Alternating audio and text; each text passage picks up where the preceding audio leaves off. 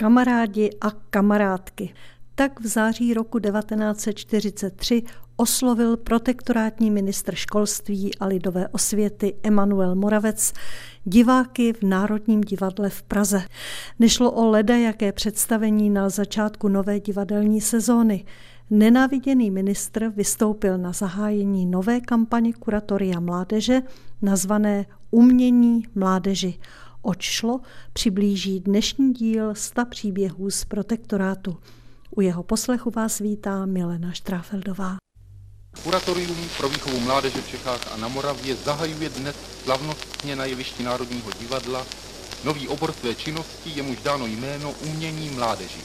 Kuratorium tedy dnes započíná kulturní výchovu mládeže v měřítku právě tak širokém, jako již provádí výchovu tělesnou. Vzalo si za úkol výchovu mládeže mezi 10. až 18. rokem věku. Na jevišti Národního divadla zahájí dnes akci svým proslovem ministr Emanuel Moravec. Poté opera a orchestr Národního divadla, řízený Václavem Talichem, provedou Smetanovou operu Prodaná nevěsta. Ohlásil redaktor protektorátního rozhlasu přenos z této akce.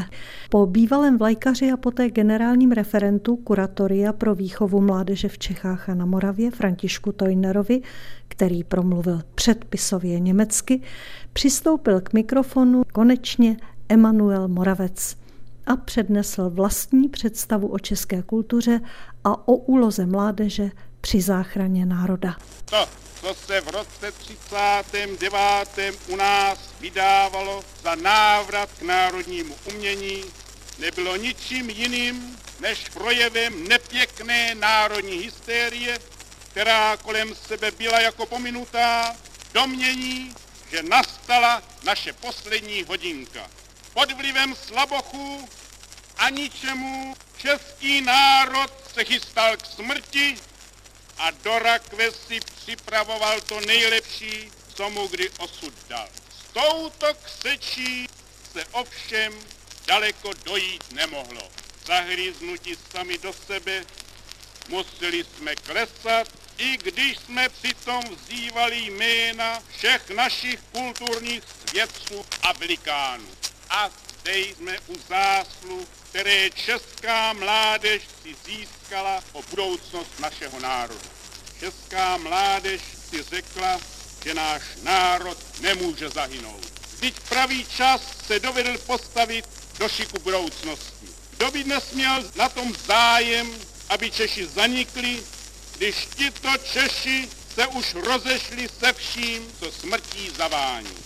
Se českou mládeží leží nedohledná země. Nejsou to jen kraje od Roudnice k Budějovicům a od Domažlic v Ostravě. Česká mládež se rozhodla dobývat Evropu svou kvalitní prací a přitom všude získávat úctu českému tvůrčímu géniu.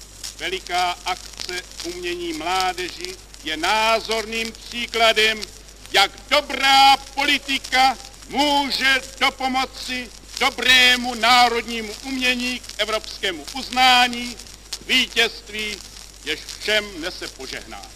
Než se dostaneme k tomu, co znamenala kampaň umění mládeži, je třeba vysvětlit, co to vlastně bylo protektorátní kuratorium mládeže a jak fungovalo.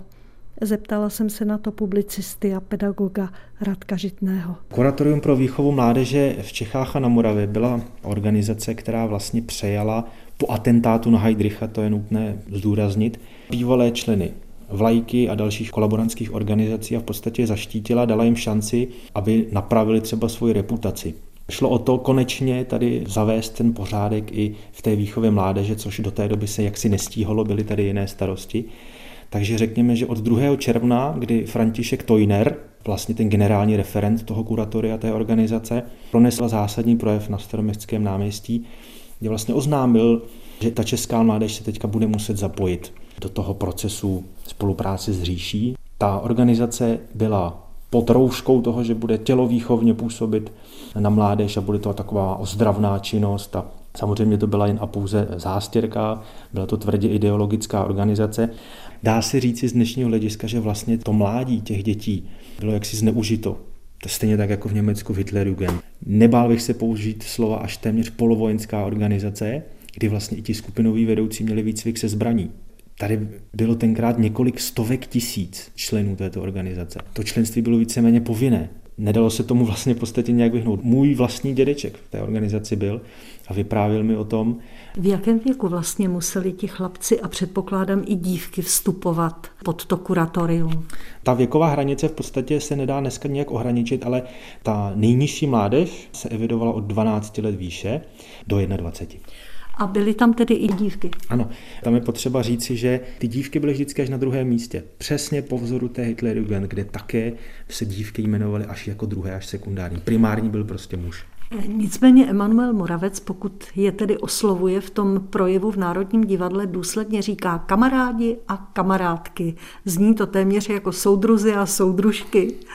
A tím jsme se vlastně dostali k té nahrávce. To byla vlastně taková jakoby novinka v kuratoriu, celý tenhle ten projekt umění a mládež. Je to tak? Ano, je to tak. Oni těch projektů měli spoustu, měli několik vlastně orchestrů. Těch akcí dělali spoustu. Byly to ty slavnostní průvody, bohužel teda k výročí založení Třetí říše, k výročí vzniku protektorátu a tak dále. To znamená, byla to čistě kolaborantská činnost, která připomínala ten svazek s tou velkoněmeckou říší. Takovým prvním vystoupením zahajovací akcí celého toho projektu Umění mládeži byla prodaná nevěsta v Národním divadle. To se všechno odbývalo na takhle vysoké úrovni, anebo potom šlo nějaké běžné kulturní akce v okresních městech? Ano, tohle byla spíš ta slavnostnější záležitost, nicméně dochoval se dneška i rozhlasový projev Františka Tojnera u hrobu Bedřicha Smetany, ale všechny ostatní akce neprobíhaly v takto velkém rozsahu. Nicméně v těch menších, třeba pětitisícových městech do dneška máme zachovány filmové záběry, že opravdu členové kuratoria, kterých bylo několik stovek, dělají třeba průvod přes náměstí. A vystupovali pro ně zase věhlasní umělci, řekla bych v uvozovkách formou kulturních brigád, nebo si ten program dělalo kuratorium samo? To je zajímavé, to kuratorium mělo i odbor, ve kterém právě vznikaly ty myšlenky toho, kde zrovna měl jaký skladatel, třeba jaké výročí, Visten Bedřich Smetana. V podstatě záleželo to na těch skupinových vedoucích. Dá se to říct, že to byl model něco jako byl poválečný pionýr. Všechno samozřejmě procházelo cenzuru a všechno muselo být eh, schvalováno i z hora říká publicista, hudební pedagog Radek Žitný. V akci Umění mládeži pro kuratorium se museli angažovat i takoví významní umělci, jako už zmíněný dirigent Václav Talich nebo malíř Joška Uprka, který pro kuratorium namaloval několik plakátů.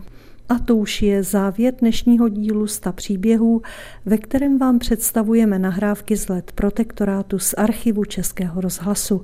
Loučí se s vámi Milena Štráfeldová.